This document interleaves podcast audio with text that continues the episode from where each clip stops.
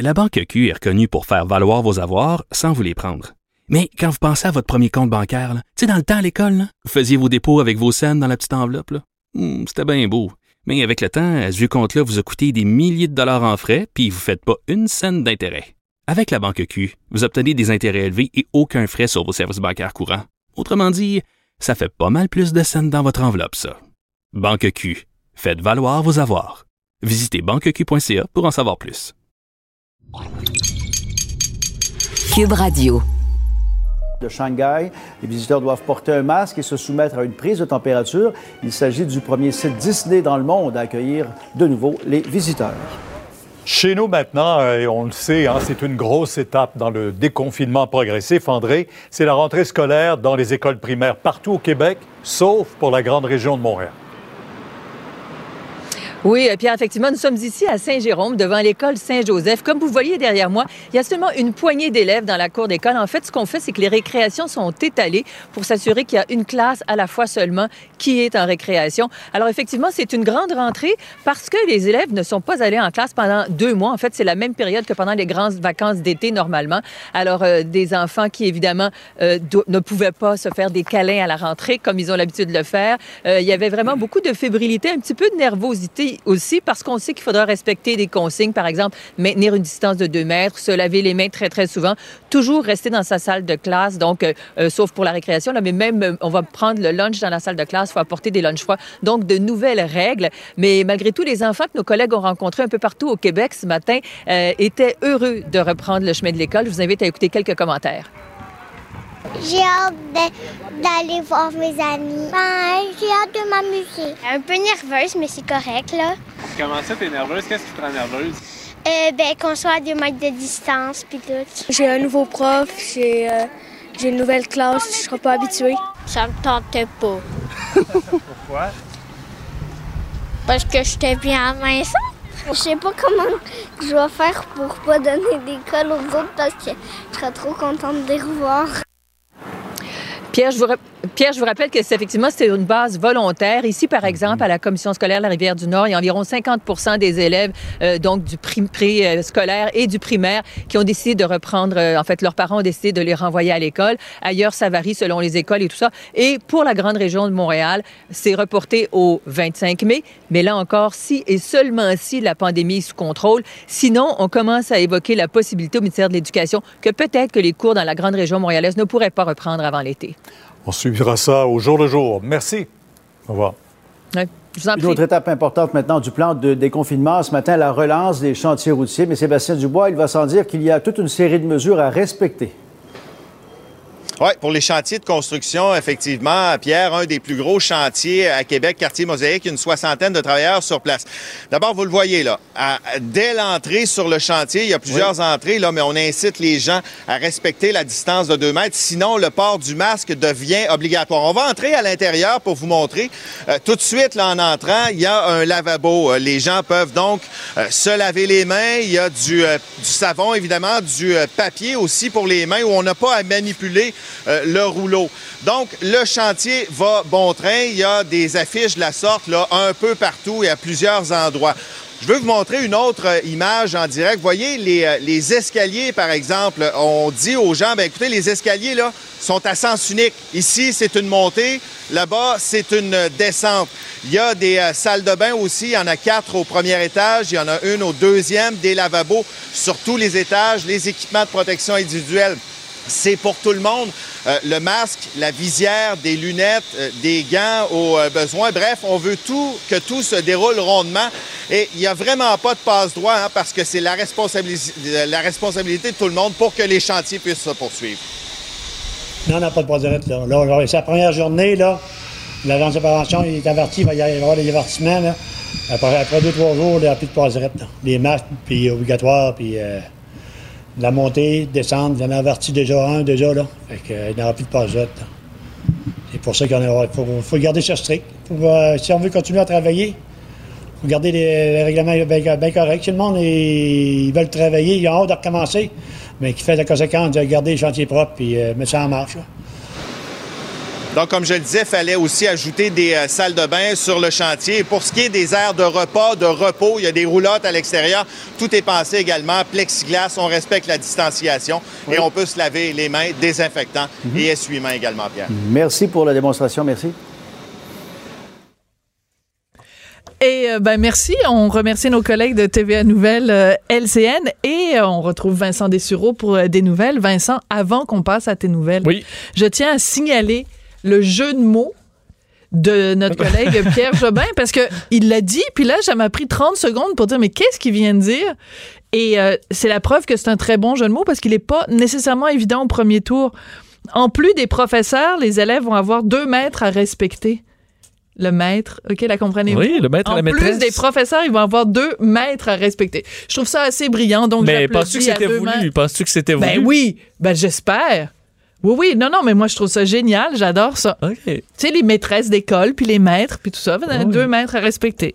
Alors peut-être que c'est plus une question de génération, parce que toi, je pense pas que ta génération, les petits jeunes, je pense pas pas, qu'on maîtres. appelait ça des maîtres. Non. Donc ça doit être euh, de la génération de Pierre Jobin et moi. Peut-être. Les plus vieux. Peut-être. Là, ça fait trois mètres. Deux mètres à respecter, Oui. plus le, là, ça en devient plus mêlant. du professeur, oui, ça Oui. devient mêlant. Écoute, Mais bon, euh, Vox Pop, c'était cute euh, d'entendre Oui, les, les enfants. euh, certains très heureux, certains plus déçus de retourner à l'école, mais ce serait intéressant de les voir aller. Reste que c'est une. J'avais cette réflexion-là ce matin, c'est pas euh, nouveau, là, mais de. C'est quand même une génération qui va être marquée par ça. Là. Veux, veux Totalement. pas. Nous, on a vécu euh, dans la croissance peu de grandes crises, là, mais eux, veut pas. Je suis hâte de voir comment ça va les avoir marqués une fois à l'âge adulte, quand on va leur parler de ça, l'école, le confinement. Et, mais en général, les enfants s'adaptent plutôt bien, euh, à- sont assez flexibles. Donc, ce serait intéressant de voir euh, comment ça va se passer dans les prochains Mais, jours? mais ce qui était charmant dans le, dans le Vox Pop, c'est de voir qu'il y avait autant d'enthousiasme chez ceux qui étaient contents que ceux qui étaient pas contents. Tu sais, le petit garçon qui dit, moi, j'étais mieux à la maison. Il l'a dit avec autant d'énergie et de conviction que les, les petites filles qui Oui. étaient contentes de retourner à l'école. Les parents doivent être fiers, par contre. Ils disent, ah ben, au moins, euh, ça veut dire qu'on a fait, euh, on a Une fait belle un bon job. confinement. ouais. Voilà, exactement.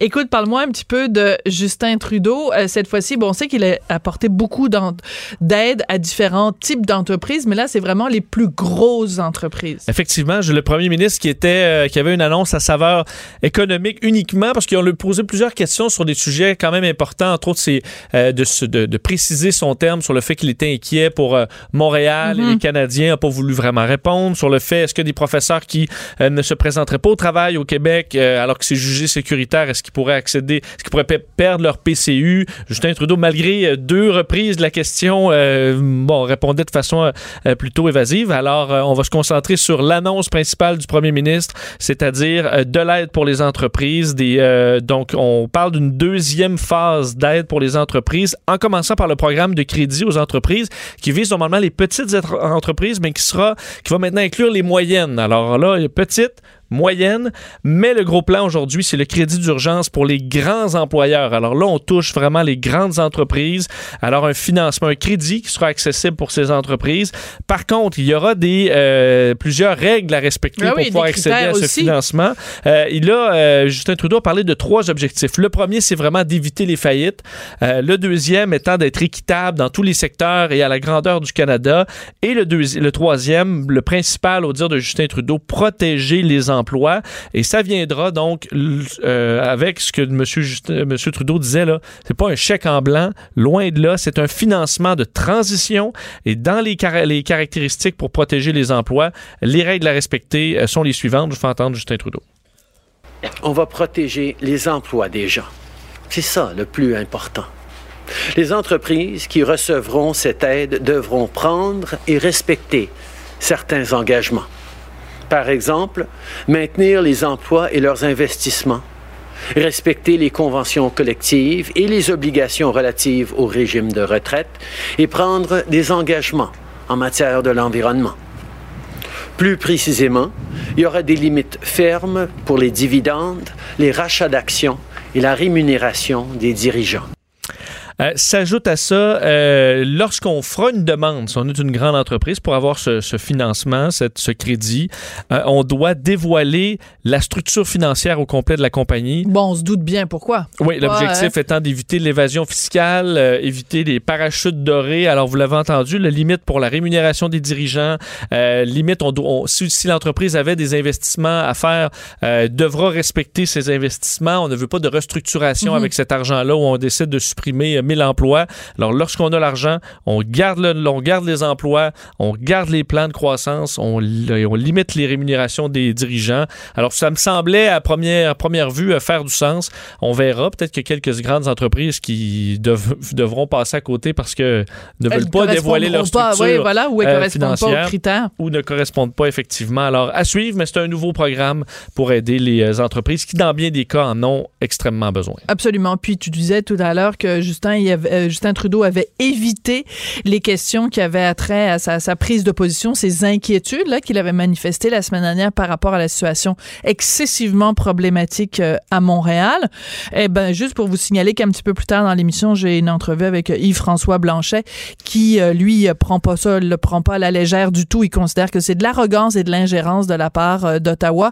Pas juste les déclarations de Justin Trudeau, mais celles aussi de Mark Miller et de Ouais, parce que Justin de Trudeau, quand même, dit euh, dans sa réponse, il est, il est un député de la région de Montréal. là. donc, Ben oui, il a quand même le droit d'avoir son avis sur, euh, sur la situation à Montréal. Il a le droit d'être inquiet pour ses, Voilà. euh, pour ses citoyens. Là. Oui, tout à fait. Et ça va être intéressant donc d'en parler avec euh, avec euh, Yves euh, François Blanchet un petit peu plus tard dans l'émission. Écoute, euh, bon, le retour au travail et à l'école, bon ça on en a parlé un petit peu avec les collègues de, de. TVA, mais tu as peut-être euh, des Ben, compléments d'informations à ce sujet-là? Rappelez que c'est c'est le cas donc pour tout à l'extérieur de, la de la- de la communauté métropolitaine de Montréal. Le retour à l'école, c'est assurément le sujet le plus surveillé aujourd'hui. là. Comment ça va se passer? Vous avez vu quand même toutes les façons de faire qui changent dans les classes, dans les, euh, dans les autobus également, lavage des mains constant. Alors, il y aura un apprentissage et on l'avait dit du côté du gouvernement euh, provincial. On verra au point de presse à 13h. Mais un rappel de dire faut être en mode solution, faut accepter qu'au début, tout, tout ne sera pas parfait. Mhm, Effectivement, ben oui. il y aura des choses à ajuster. Alors, on verra comment ça se passe. Il serait que- on serait curieux d'entendre ce que euh, M. Legault aura à dire à 13h sur ce- cette réouverture partielle aujourd'hui. Absolument. Euh, Alexandre Cusson qui se retire de la course à la direction du PLQ, ça veut dire qu'il reste juste Dominique Anglade. Donc, il va falloir changer les règles parce qu'une course avec un seul candidat. Ça s'appelle un couronnement. Voilà, exactement. Puis je pense pas que c'est ça qu'on joue au PLQ. Mais il semble que ce, on se dirige vraiment vers ça, là, parce qu'on on devait voter pour le prochain chef le 31 mai. Euh, la course est suspendue depuis le 20 mars et aujourd'hui, euh, Alexandre Cusson, donc le deuxième candidat, a annoncé sur sa sa page Facebook, là, dans un texte où il explique euh, les raisons, là, entre Mm. autres en- la- cette pandémie qui, selon lui, montre qu'il est impossible de faire une course avant encore plusieurs mois. Euh, dit, face à ce dilemme, j'ai dû faire un choix déchirant. Je vous annonce donc que je ne serai plus de la course à la direction du PLQ lorsque le parti relancera cette dernière. Le monde entier traverse une période trouble, une pandémie qui nous amène à remettre en question nos façons de faire et qui provoque, dans tous les domaines d'activité, son lot de défis et de difficultés. Assurément, la politique n'y échappe pas. Alors, lui qui avait lancé sa campagne au mois de janvier, campagne, il faut dire, avait pas euh, soulevé les passions. Là. En fait, Pas la vraiment. course euh, Ouais. euh, à la direction du PLQ est passée un peu dans le beurre. faut dire comme la course des conservateurs ou même celle du PQ. là. Mais il y a caucus d'urgence ce Mais midi. celle du PQ avec Guy Nantel, ça a quand même mis un petit peu de, Oui. de piment Mais depuis- jalapeno, là, quand même. Mais depuis son lancement, Ah, ben on en parle beaucoup moins. Évidemment, la, la- la pandémie qui a pris toute la place. Donc, le, le co- il y, aura- il aura caucus d'urgence ce midi. Est-ce qu'on va couronner carrément Mme Anglade? Quel sera le plan de match pour le, le PLQ? Évidemment, c'est ce qu'on souhaitait éviter. Un couronnement, ça évite une course. On parle moins du parti. Mais est-ce qu'on, est-ce que même s'il y a une course, on va en parler plus avant quelques mois? C'est dur à dire. On verra ce que, ce que le parti va décider plus tard aujourd'hui. Puis en même temps, c'est important aussi qu'il y ait des oppositions euh, fortes. Ben, pour l'instant, l'opposition fait beaucoup son travail euh, sur euh, les médias sociaux. Euh, Bon, évidemment, il y a des commissions parlementaires, il y a toutes sortes de choses qui se passent, mais je pense par exemple du côté des libéraux, je pense à Gaétan Barrette qui euh, commente énormément toutes les décisions qui concernent la santé. Donc, c'est une façon aussi de faire leur travail. Mais c'est sûr que s'il y avait un leader à la tête de ce parti-là, peut-être que les choses seraient différentes. Écoute, 285 000 décès confirmés dans le monde. On est rendu à combien de cas au total? 4 millions 150 000 euh, ou presque. Donc, c'est encore euh, en forte hausse assez stable dans le monde. Il y a des endroits où ça se dégénère, des endroits où ça s'améliore, on le sait. Dire qu'en mode euh, déconfinement, plusieurs pays, bon, pour poursuivre ce chemin-là aujourd'hui, c'est le cas de la Chine où des étudiants aujourd'hui, puisque c'était la rentrée collégiale, portent des bracelets contre la fièvre. Des outils qu'on n'a pas ici, mais bracelet donc qui alerte si on fait de la fièvre. Euh, question de pouvoir savoir si un étudiant euh, bon, commence à devenir fiévreux. Alors, le bracelet va le dire. Euh, on sait que la Chine n'a pas hésité à utiliser la technologie pour se protéger. Ce pour le meilleur et pour le pire. Exactement, pour le meilleur et pour le pire. vous dire qu'une partie de l'Espagne retrouvait ses terrasses aujourd'hui. Plusieurs étaient ravis de retrouver ne dis pas le mot terrasse en ma présence, Vincent, s'il te plaît. Parce que tu as hâte. Ben parce que j'ai hâte, parce que je me peux plus, parce que on le sait très bien qu'au Québec, euh, ça va prendre fait 15 degrés, on a le goût d'aller sur une terrasse. On fou. Effectivement, sachez qu'en Espagne, même, c'est porteur d'espoir, vu que l'Espagne a été quand même dans les pays les plus touchés. Absolument. Et que là, plusieurs disaient, écoute, un sandwich, une bière sur une terrasse, c'est, euh, c'est, ce que plusieurs rêvaient. La Russie, par contre, d'un côté plus négatif, enregistre plus, presque 12 000 cas en 24 heures. C'est encore une fois un record, la, la Russie, dont la situation 12 000 cas en 24 heures? Oui. Mon Dieu, mais c'est énorme. Oui, c'est énorme. La Chine, la Russie qui a vraiment un bilan qui s'est empiré dans les derniers jours et les dernières semaines. Alors, un pays à surveiller, quoique le taux de mortalité est très bas pour des raisons qu'on euh, peine à préciser. Est-ce que c'est parce qu'on les calcule pas tous? Est-ce que c'est parce qu'on a fait tellement de tests plus euh, euh, généralisés de mhm. sorte qu'on a un taux de mortalité plus faible?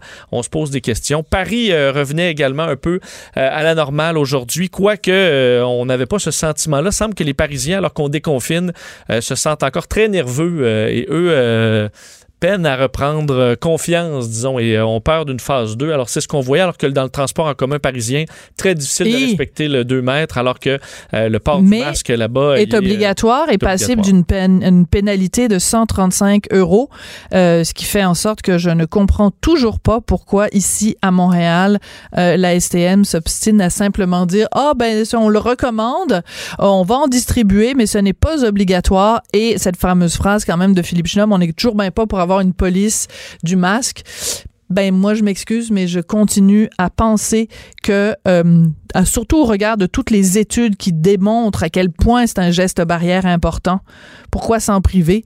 Puis je comprends qu'il y a des questions juridiques aussi qu'on veut pas euh, se retrouver avec 25 000 poursuites et tout ça mais euh, je veux dire ben, ils sont capables de le faire en France pourquoi on serait pas capable de le faire ici rendre ça obligatoire avec une, une amende? Ou même déjà de le recommander plus fortement à voilà. quand on le fait encore à demi-mot, je trouve. Et je m'excuse de revenir là-dessus, mais vendredi, quand euh, Dr Horacio Arruda est venu à Montréal, à Montréal-Nord, et qu'il était en présence de Valérie Plante, de Chantal Rouleau et de, bon, toutes sortes de, de, de gens importants, au début, il portait le masque et il y avait zéro deux mètres entre lui, Valérie Plante et les autres. À un moment donné, il a enlevé son masque sans se laver les mains, alors que c'est vraiment la règle élémentaire. Ils ont même fait une vidéo pour nous dire que c'est ça qu'il fallait faire. Il a remis le masque. Après ça, il portait le masque en dessous de son menton, alors que tout le monde à travers le monde nous dit c'est la pire chose à faire. Quand tu mets ton masque, tu touches plus. Mais lui, il, il s'est quand même fait photographier avec le masque en dessous du menton. C'est le directeur de la santé publique il y a quelque chose que je comprends pas. Je m'excuse, mais. Il y a un apprentissage à faire, mais c'est pour ça que si c'est même difficile pour le directeur de la santé publique, on devrait voir des panneaux publicitaires, on devrait voir des publicités à la télé nous dire exactement et simplement comment utiliser le ben, masque. qui, donne qui donne l'exemple. En tout cas. C'est, mon On y arrivera sûrement, par contre, puisqu'on semble trouver que c'est efficace dans d'autres pays. Voilà. Ben merci beaucoup Vincent. Merci Sophie. À la prochaine, Vincent Dessureau qu'on va retrouver à plusieurs moments pendant euh, évidemment cette euh, cette euh, programmation spéciale de la pandémie. Alors, comme euh, je vous en avais parlé euh, un petit peu plus tôt, après la pause, on va parler avec le sénateur conservateur Pierre-Hugues Boisvenu parce qu'il y a des agresseurs qui sont libérés. Pour les gens qui sont les victimes de ces gens-là, c'est vraiment pas une bonne nouvelle. La Banque Q est reconnue pour faire valoir vos avoirs sans vous les prendre. Mais quand vous pensez à votre premier compte bancaire, tu sais, dans le temps à l'école, vous faisiez vos dépôts avec vos scènes dans la petite enveloppe. Hmm, c'était bien beau. Mais avec le temps, ce vieux compte-là vous a coûté des milliers de dollars en frais, puis vous ne faites pas une scène d'intérêt. Avec la banque Q, vous obtenez des intérêts élevés et aucun frais sur vos services bancaires courants. Autrement dit, ça fait pas mal plus de scènes dans votre enveloppe, ça. Banque Q, faites valoir vos avoirs. Visitez banqueq.ca pour en savoir plus. Sophie Durocher. Elle aura toujours le dernier mot. Même si vous parlez en dernier. Vous écoutez On n'est pas obligé d'être d'accord. COVID oblige, il y a beaucoup de choses, beaucoup d'éléments de notre société qui sont évidemment complètement bouleversés. Plus rien qui est euh, comme euh, ce à quoi on est habitué. Et c'est en particulier vrai dans les pénitenciers. Par contre, euh, les nouvelles sont pas super bonnes. C'est-à-dire qu'il y a des gens qui sont libérés avant la fin de leur, de leur peine. Et le problème, c'est qu'il y a des victimes qui ne sont pas avisés de cette remise en liberté et qui sont même pas avisés qu'il y a eu une audience à la commission des libérations conditionnelles. On va en parler avec quelqu'un qui a vraiment ce sujet à cœur. C'est le sénateur conservateur Pierre-Hugues Boisvenu. Bonjour, monsieur le sénateur, comment allez-vous? Madame Durocher, ça va très bien et je salue tous les gens qui nous écoutent sur Cube Radio ce midi. Merci beaucoup, euh, sénateur Boisvenu.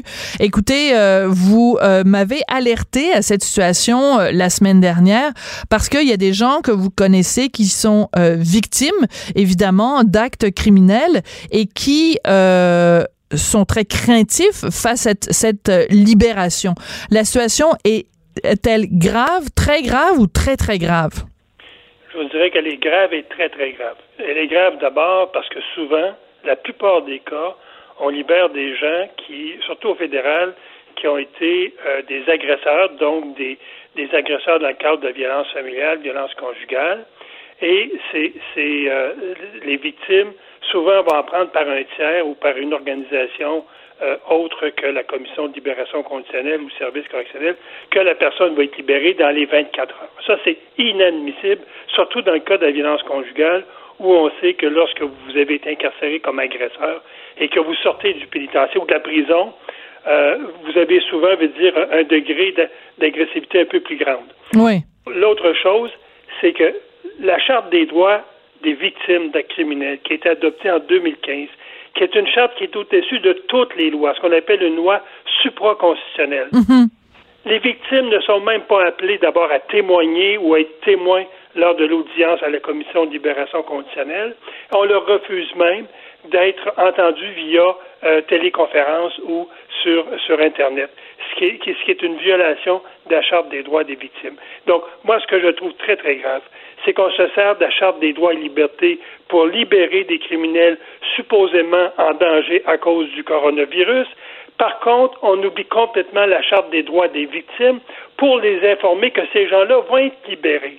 Vous comprenez? C'est deux poids, deux mesures, et ça, moi, pas capable d'accepter ça. Mais vous m'avez donné, parce qu'on s'est parlé euh, par courriel la semaine dernière, et vous donniez l'exemple d'une dame qu'on ne nommera pas évidemment parce qu'on ne veut pas l'identifier, ou peut-être simplement par, euh, par son prénom, euh, où elle a appris, de quelle façon a-t-elle appris justement que son, son ex qui, était qui avait été violent, qu'il l'avait agressé, comment a-t-elle appris qu'il était libéré et qu'il allait en plus peut-être se retrouver à proximité de là où elle habite? Bon, comme c'est un cas qui, euh, la, dame est mère de famille, donc des cas de violence conjugale de cette nature-là, souvent la DPJ va être au dossier. Oui. C'est lundi de la semaine dernière que moi j'ai été alerté avec un groupe de femmes qui ont été aussi victimes de violence conjugale, qui travaillent avec moi pour euh, déposer un projet de loi pour prévenir cette violence-là, qui m'ont avisé en disant, écoutez, Johnny va être libéré bientôt et ce gars-là, je suis convaincu qu'il va euh, s'en prendre à sa conjointe. Elle l'a appris de la DPJ. Ben voyons donc.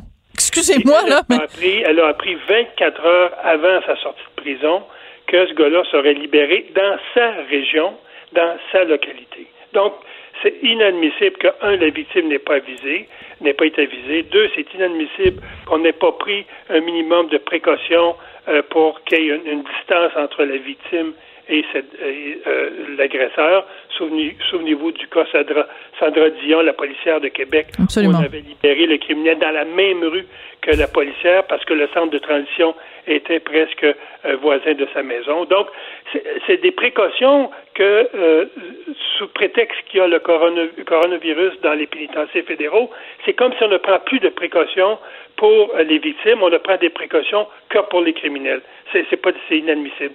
Mais euh, sénateur Boisvenu, c'est pas la première fois qu'on que je vous fais euh, euh, que je vous passe en entrevue et on le sait que c'est un dossier qui vous touche personnellement bon à cause évidemment de votre historique familial mais aussi simplement parce que vous voyez ces ces libérations là qui ont qui ont pas d'allure. Mais je vous avoue que de toutes les entrevues que j'ai faites avec vous, je pense que c'est un cas qui, qui a c'est le, le, pire cas parce que sous prétexte justement qu'il y a possibilité d'attraper un virus en prison, ben on risque de faire des victimes à l'extérieur des murs de la prison. C'est comme euh, déshabiller Jean pour habiller Paul. Hein? Et surtout que euh, moi, à deux occasions, j'ai interpellé le ministre Blair parce que vous savez, la Chambre des communes et le Sénat siègent à peu mhm. près aux deux semaines pour adopter les projets de loi oui. Euh, du gouvernement Trudeau. Donc, je siège à peu près tous les deux semaines avec une vingtaine de sénateurs et euh, on peut questionner le ministre ou la ministre qui vient se pointer au Sénat pendant deux heures, répondre. Et à deux occasions, j'ai posé des questions à M. Blair en disant quel est votre plan par rapport aux pénitenciers fédéraux? C'est quoi vos critères? Où se situent les victimes là-dedans? Et à toutes les occasions, euh, il nous a donné des, réponses très, très vagues. mon collègue Pierre Paulus a posé des questions à la Chambre des communes sur le même dossier. Quelle est votre stratégie pour libérer ces gens-là?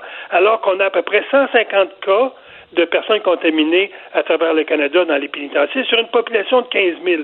Est-ce qu'on peut dire qu'il n'y a pas urgence, là?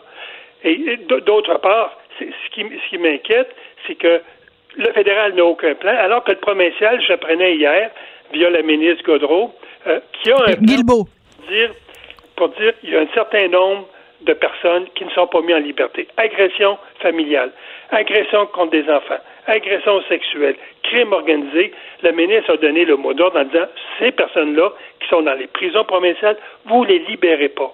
C'est ce qu'on n'a pas au fédéral. Au fédéral, c'est comme si maintenant c'est la récréation et il faut mettre tout le monde dehors. Ouais, ben, tout le monde dehors, ça nous rappelle le titre justement de ce de ce livre de, de d'Yves Thériault là justement où il parlait de des portes tournantes, hein, un petit peu des euh, des, des, libérations euh, conditionnelles. Je veux juste revenir évidemment sans la nommer encore une fois à cette dame qui apprend 24 euh, heures avant la libération de son de son son ex qui a été qui l'a qui l'a qui l'a agressé.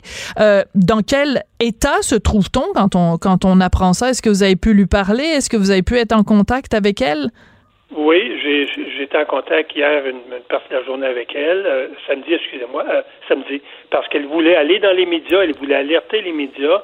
Donc, avec euh, le député du coin, mon collègue Richard, excusez-moi, Martel, qui est député là-bas, on a parlé avec la victime, on a dit, écoutez, si vous voulez aller dans les médias, on va vous supporter, on va vous accompagner là-dedans. Mais évidemment, elle, elle avait alerté les policiers pour dire protégez-moi s'il sort de prison. Hmm. Elle a appelé le centre d'aide, euh, le centre d'hébergement des femmes violentées pour savoir s'il y avait de la place pour l'héberger. Et dans, dans la fin d'après-midi, cette femme-là est en panique. Donc, euh, elle a perdu un peu de ses moyens pour pouvoir parler aux médias. Et c'est via nous, Richard et moi-même, qui alertons la population. Et pour nous, les médias, c'est indispensable. Parce que qui vous voulez qui prenne la parole alors que le, Parlement ne siège presque plus pour alerter l'opinion publique, pour mettre de la pression sur le ministre Blair pour nous dire c'est quoi votre plan de travail? C'est quoi le respect des victimes lorsque vous libérez un criminel? Ça n'a aucun sens que, surtout dans la violence conjugale, que les femmes qui ont été agressées, qu'on libère les criminels sous prétexte qu'ils sont en danger dans, dans, dans les pénitenciers, alors qu'on ne tient pas compte du tout de la sécurité de la victime. Oui. Alors, qu'est-ce qu'on peut faire, nous, justement, comme médias, euh, puisque, bon, de, donc, cette dame ne, ne, ne veut pas ou, enfin, ne se sent pas à l'aise euh, de, de parler. Donc, moi, je veux bien faire une entrevue avec vous parce que je trouve c'est important d'alerter, en effet, la population. Je trouve c'est une histoire absolument sordide. Mais après, qu'est-ce qu'on peut faire? Qu'est-ce qu'on, qu'est-ce que vous souhaiteriez que fasse euh, Bill Blair, à part nous dire c'est quoi son plan? Est-ce qu'il faut retourner ces gens-là en prison, peu importe si elle a COVID qui, qui rôde? Mais ceux qui sont imputables, ce sont les députés libéraux du Québec. Il y en a quand même une bonne, une bonne, bonne potée, là. Et je pense qu'il y a quelqu'un, vous devriez, un média, euh, appeler un des députés euh, euh, libéraux qui est en train actuellement de. sont tous occupés au, au, au niveau de la, coronavirus, l'appeler puis lui dire est-ce que vous, pouvez parler à votre ministre, M. Blair, puis dire est-ce que les victimes peuvent être mis en sécurité là-dedans? Est-ce que les victimes. Est-ce qu'on peut avoir un minimum? Nous, on ne demande pas un maximum d'attention, le maximum semble être donné aux criminels qui sont contaminés en prison, en pénitencier. Mais on peut-tu avoir un minimum de, de pour les femmes qui ont été victimes? Ce ne sont pas les agresseurs, ce sont les victimes et que notre système s'occupe d'abord des victimes plutôt que s'occuper du bien-être euh, absolu des, des, euh, des agresseurs. En tout cas, c'est tout un. libéral au Québec qui devrait prendre la parole puis dire on va s'en occuper des victimes, on va parler au ministre, puis on va on va surtout s'assurer que lorsqu'on remet ces gens-là en liberté, que les, les policiers et que les victimes sont d'abord informés. Hmm. C'est tout un cadeau de fête des mères, ça, apprendre que ton ex qui a planifié euh, ton, ton assassinat est, est, est remis en, en semi-liberté? C'est la même même pensée que j'ai eue envers cette dame-là. J'ai dit quel beau cadeau le- la veille de la fête des mères de lui dire que son agresseur est remis en liberté et de la prendre quelques heures avant de recevoir des des, des, euh, souhaits de ses enfants. C'est inadmissible comme comme attitude de la part de ce gouvernement-là. Sénateur Boisvenu, ce qui me frappe aussi dans cette euh, dans cette situation absolument terrible dont vous nous parlez aujourd'hui, c'est un, pattern, excusez-moi l'expression, qui est quand même euh, assez courant quand on parle de, de, de la façon dont on, traite les, les prisonniers dans notre société, c'est qu'on accorde euh, beaucoup de droits, beaucoup d'attention, beaucoup de chouchoutage, beaucoup de, de réconfort aux agresseurs et que on, est- on est, j'ai l'impression, une société qui euh, a pas beaucoup de considération pour euh, les victimes. Est-ce que je me trompe? J'en ai à peu près toutes les semaines des dames qui m'appellent ou via le réseau de, de- des dames avec qui je travaille euh, sur le projet de loi que je vous disais pour dire euh, elle a appris par quelqu'un d'autre, elle a appris quelques heures avant sa remise en liberté. Incroyable. Vous savez, au niveau du fédéral, il y a une obligation du système carcéral de donner un signalement aux policiers, de dire cet individu-là va être remis en liberté dans votre localité bientôt, dans trois semaines, dans un mois. Ils ne le font que si l'individu est considéré à haut risque. Dans tous les cas d'agression euh, familiale, ça devrait être un automatisme, une obligation d'informer la victime, d'informer le corps policier. Comment voulez-vous qu'on protège les victimes si le corps policier n'est pas avisé et encore plus si la victime n'est pas encore n'est même pas avisée que quelques heures avant et elle doit se, se trouver un hébergement, fuir son appartement parce que c'est toujours le cas. Hein? C'est les victimes qui doivent se cacher quand un agresseur est remis en liberté. Incroyable. Euh, écoutez, on, on parle évidemment de, de la réaction que devrait avoir euh, le ministre, euh, le ministre Blair. Vous nous avez parlé aussi de l'attitude des, des différents euh, députés euh, libéraux euh, au Québec. Nous, comme comme population, qu'est-ce qu'on peut faire pour venir en aide à cette dame qui doit se terrer parce qu'elle apprend à 24 heures d'avis que, que son agresseur est libéré? Qu'est-ce que, que- concrètement, qu'est-ce qu'on peut faire? Vous savez, euh, les agressions de cette nature-là, euh, c'est- comme euh, souvent des bombes à retardement. Et il y, a- il y a des dames qui, qui, pensant être dans un climat très, très sécuritaire, vont, vont devenir des victimes. Euh, c'est- d'abord de, de ne pas faire de ce sujet-là un sujet tabou. C'est d'abord de dire que dans la société, notre système de justice existe d'abord pour les victimes. On s'est donné une charte des droits des victimes et le gouvernement qui, qui a la responsabilité d'appliquer cette charte-là n'a surtout pas le- le- la responsabilité de l'oublier, cette charte-là.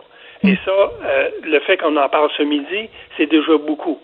Euh, Il y a peut-être un député libéral qui nous écoute ou quelqu'un qui en connaît un puis qui va dire, regarde, pouvez-vous vous occuper aussi des victimes? C'est tout ce qu'on demande. On demande seulement une chose. Voulez-vous informer la victime plus que 24 heures d'avance pour qu'elle puisse se préparer pour elle-même assurer sa sécurité? C'est juste ça qu'on demande. Ben, sa sécurité à elle et celle de ses, de ses deux Et de enfants. ses enfants quand c'est le cas. Eh, exactement. Puis on veut pas se retrouver dans un cas où on où le, le, le pire arrive puis on dit ah on aurait donc bien dû. Hein? On aurait dû faire ci, puis on aurait dû faire ça. Ben là, on a l'occasion justement de travailler en amont. Euh, c'est important. Vous mentionniez tout à l'heure, euh, sénateur euh, Boisvenu, euh, que ici au Québec, euh, la, la vice-première ministre, Madame Guilbeault, Geneviève Guilbeault, avait donné des directives pour s'assurer qu'il y a certaines personnes qui ne soient pas libérées. Ben pourquoi, pourquoi c'est ça? Pourquoi si c'est bon pour Minou, pourquoi c'est pas bon pour Pitou? Pourquoi il ce serait pas le même genre de règles qui s'appliquerait au fédéral? Et ce qui est encore plus incompréhensif, Mme Durocher, et- je m'excuse d'abord d'avoir mal prononcé le, le- le- Ah, c'est pas grave. ce qui est encore plus incompréhensif, c'est souvent dans les prisons, c'est des sentences de moins de deux ans. Donc, c'est des cas d'agression, excusez-moi si je prends le terme, un peu moins graves. Au fédéral, c'est des cas d'agression très grave. Vous faites deux ans plus un jour. Absolument. C'est des sentences sévères, normalement. C'est parce que la violence a été très grave. Ce qui est le cas de la dame qu'on parlait tantôt. Pourquoi qu'au fédéral, on n'a aucune stratégie, du moins aucun critère pour dire tel type de clientèle on ne les libère pas.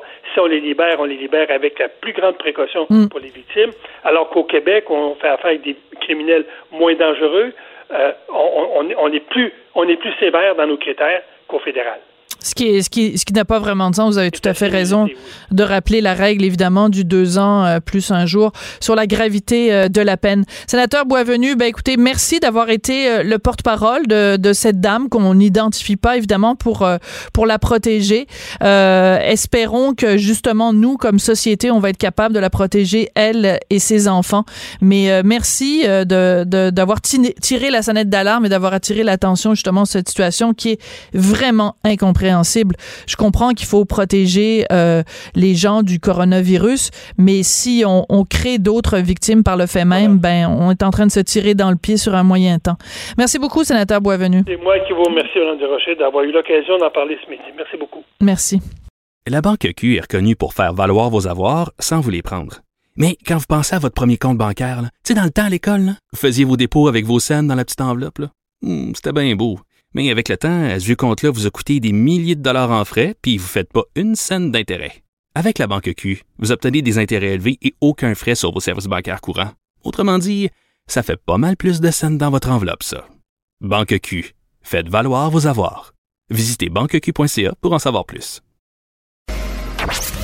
On n'est pas obligé d'être d'accord. Avec Sophie Durocher. La vraie reine des arts et spectacles. Vous écoutez On n'est pas obligé d'être d'accord. La semaine dernière, le premier ministre du Canada, Justin Trudeau, a soulevé un certain nombre de questions quant au plan de déconfinement euh, du Québec. Ça a plutôt irrité euh, Yves-François Blanchet, qui est chef du Bloc québécois, qui considère qu'il y a euh, là-dedans un petit peu d'arrogance et beaucoup d'ingérence de la part d'Ottawa dans euh, nos affaires à nous au Québec. Il est au bout de la ligne. Bonjour, Monsieur Blanchet, comment allez-vous? Je vais fort bien vous-même. Ben moi ça va bien. Je pense que j'étais en train de perdre la voix, mais là elle revient puisque je vous parle. Écoutez, euh, vous euh, vous avez passé une bonne partie de la fin de semaine à engager des gens sur Twitter. C'est assez amusant euh, à lire parce que beaucoup de gens vous disaient, ben écoutez, ce que dit Justin Trudeau par rapport au plan de déconfinement du Québec, c'est pas tellement différent de ce que dit par exemple ici l'Institut national de la santé publique. Pourtant c'est un organisme québécois. Alors pourquoi êtes-vous si irrité euh, face aux inquiétudes soulevées par Justin Trudeau? D'abord, il y, a, il y a plein de questions intéressantes là-dedans. La première, j'aime ça des fois aller sur les réseaux sociaux et échanger oui. avec le vrai monde. Par contre, des fois, il y a, écoutez, on se dira pas de niaiserie, là, les partis politiques fabriquent systématiquement Ben, des comptes faciles à identifier avec un, deux ou cinq abonnés oui. qui viennent juste écœurer. Essentiellement, c'est ça qu'ils font.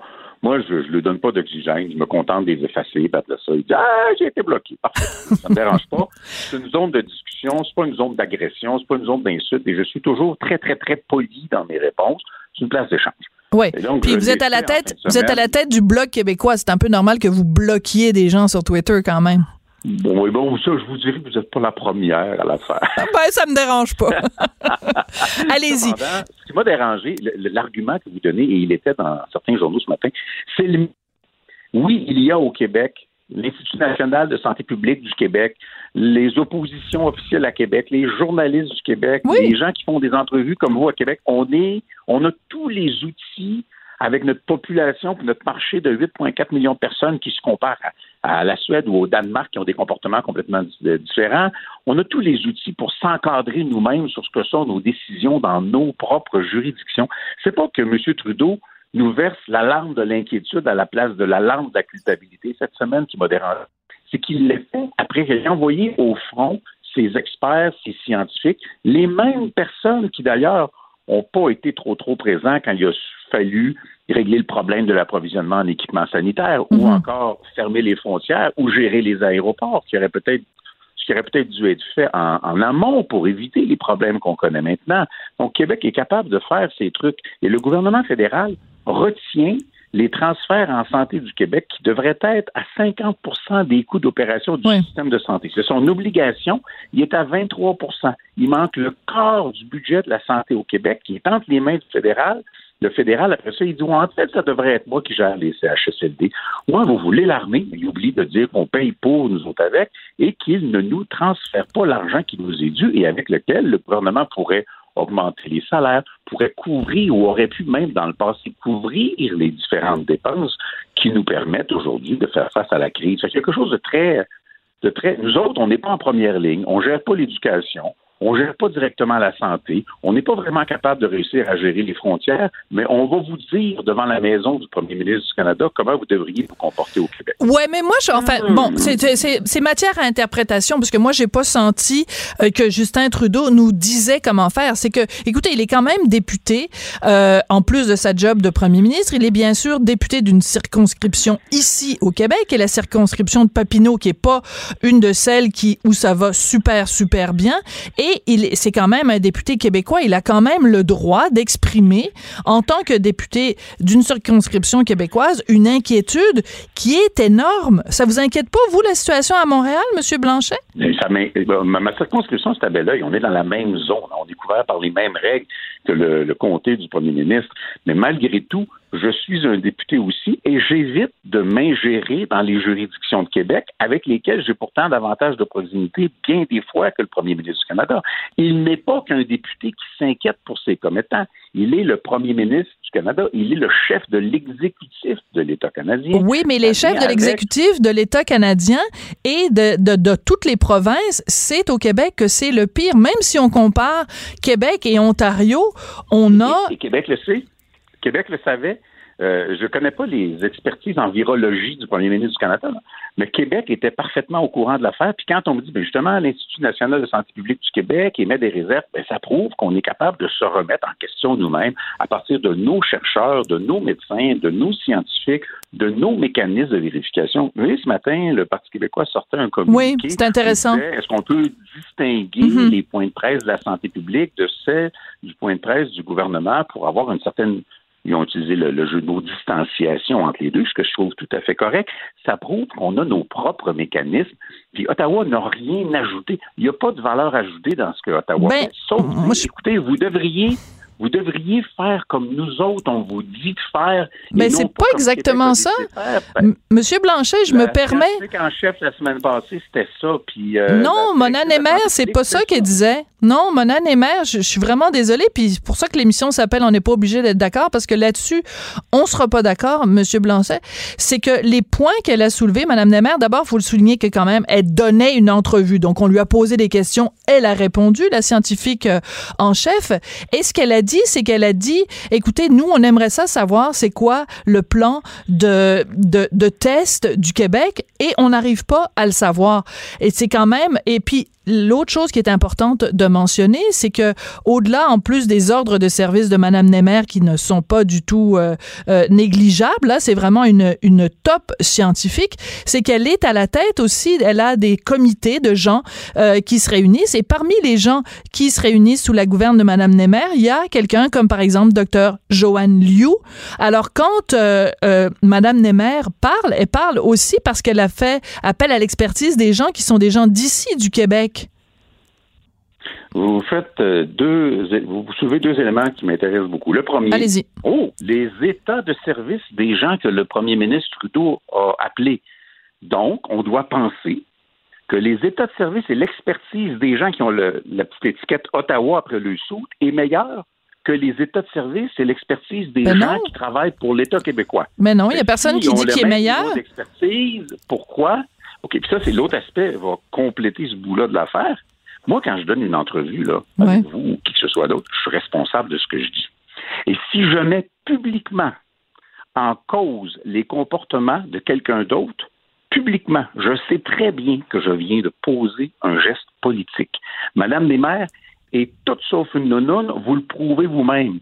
Lorsqu'elle dit publiquement qu'elle fait un reproche public à la santé publique du Québec, elle sait très bien qu'elle pose un geste qui est éminemment politique. Ben donc, donc quand elle s'en prend, par exemple, enfin qu'elle s'en prend, qu'elle euh, euh, remet en question, disons, l'absence de plan de docteur Arruda, vous trouvez qu'elle qu'elle sort de son rôle de scientifique et qu'elle pose un geste Le politique? docteur- le docteur Arruda, qu'il ait tort ou qu'il ait raison sur ses choix quotidiens, n'a pas à rendre des comptes de ses choix au fédéral. Puis si le fédéral veut que Québec lui rende des comptes, il faudrait qu'il commence par payer son bout des transferts qu'il retient. Fait que là, il se met dans la meilleure position des deux bords. Il n'est pas responsable des décisions passées. Il a l'argent dans ses poches, puis là, il envoie du monde tardivement pour dire Hey, vous devriez faire comme nous autres on pense. Parce que c'est pas juste dire on n'a pas eu votre rapport, c'est dire votre méthode de, déconfinement n'est pas la bonne, vous soulevez des inquiétudes, comme si le gouvernement du Québec allait déconfiner Montréal au risque de toutes les régions d'une façon irresponsable. Évidemment, c'est pas le cas. Moi, je, je ne suis pas convaincu que ce que Québec fait est bon ou pas bon, parce que sur les réseaux, le monde dit Ah, tu fais juste baquer Québec. Je ne sais pas si ce qu'ils font est bon ou pas bon, et je n'ai pas la prétention de le savoir. Je dis juste que de laisser deux juridictions s'ostiner sur les mêmes enjeux, ça sème le doute, ça sème l'inquiétude, ça sème la confusion. Alors, à la fin de la journée, ça reste Québec qui va gérer les systèmes de santé, les résidences pour aînés, le retour à l'école, le déconfinement des régions, le transport. Et le fédéral fait, j'aime pas l'expression parce qu'elle est surutilisée, ça fait un peu gérant d'estrade. En effet, ça fait, moi je suis à l'extérieur, je suis pas responsable des décisions, mais je vais vous dire qu'est-ce que vous devriez faire, puis en passant, c'est moi qui ai l'argent. Ouais. Et Je trouve ça d'une suffisance très choquante et insultant pour l'expertise des gens du Québec qui, eux, gèrent vraiment le système de santé. Et je nous rappellerai que le fédéral gère pas un hôpital, puis il paye pas une infirmière. Non, mais quand même, ils sont à la tête d'un d'un- d'une vaste opération de réponse au coronavirus. Et là où je suis, je vous rejoins totalement, Monsieur Blanchet, c'est que c'est assez singulier de se faire faire euh, des reproches par des gens qui, euh, à l'époque, nous disaient ben non, c'est pas la peine de fermer euh, les aéroports. Puis pendant ce temps-là, il y avait des avions chinois à pleine poche qui arrivaient ici, ou des avions en provenance de New York d'ailleurs, parce que de plus en plus on pointe du doigt une contamination qui serait venue de New York. Donc, alors que le Québec, justement, demandait qu'on ferme les frontières, ben, à Ottawa, on se faisait dire non, non, non, c'est pas la bonne chose à faire.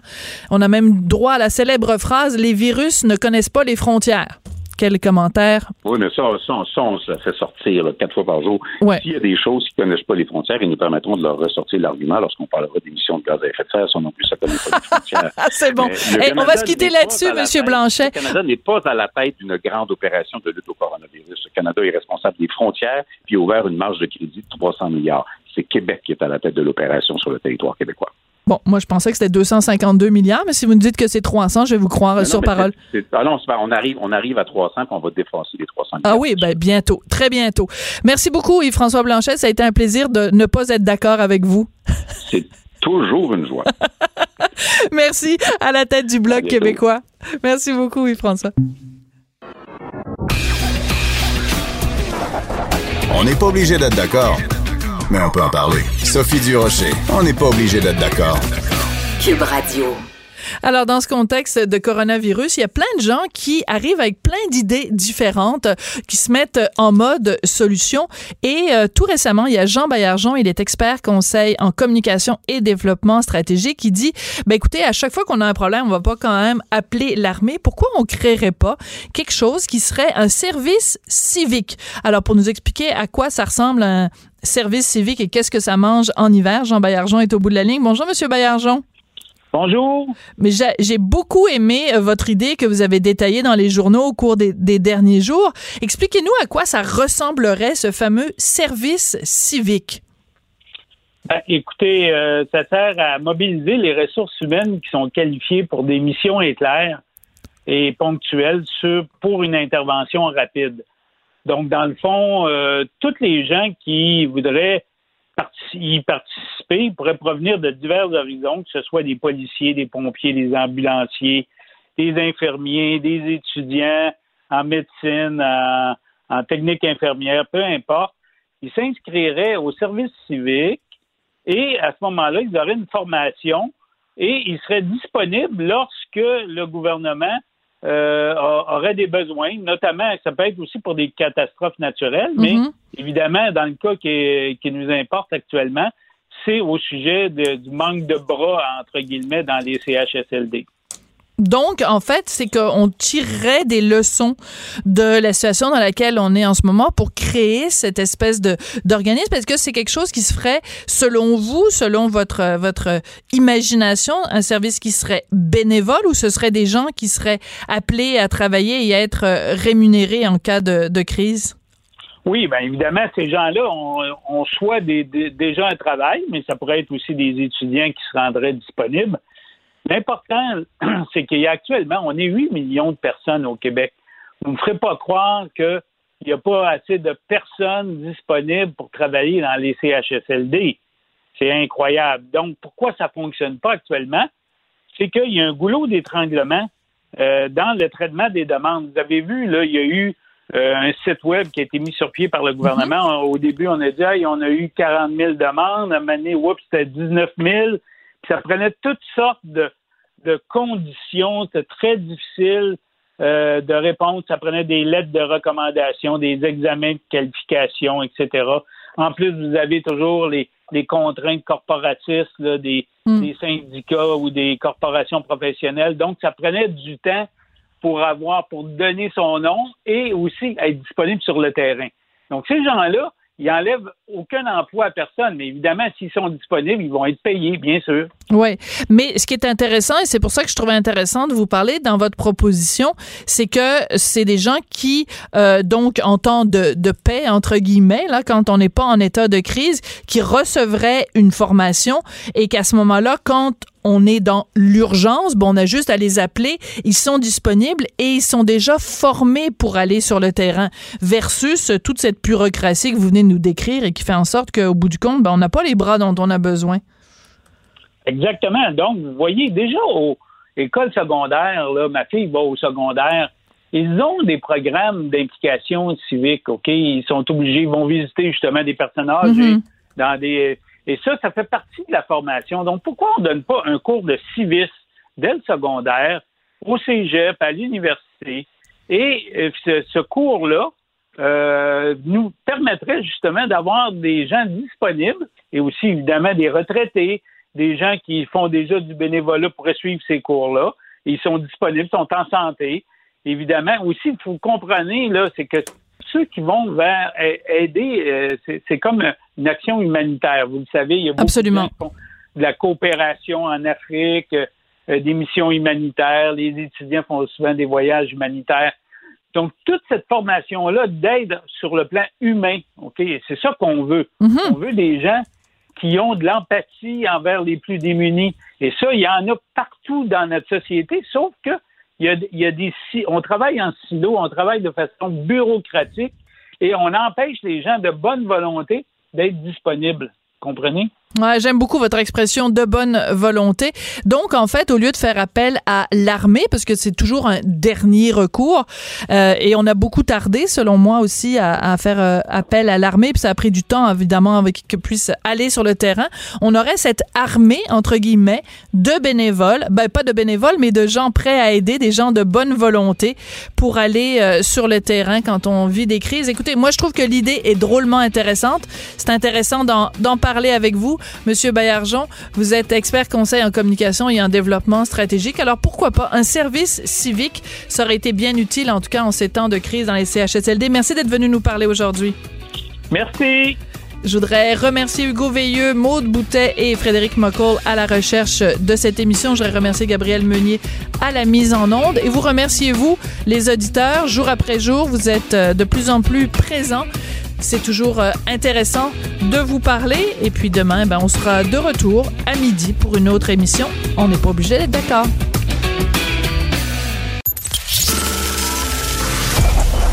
Cette émission est maintenant disponible en podcast. Rendez-vous dans la section balado de l'application ou du site cube.radio pour une écoute sur mesure en tout temps. Cube Radio, autrement dit. Et maintenant, autrement écouté.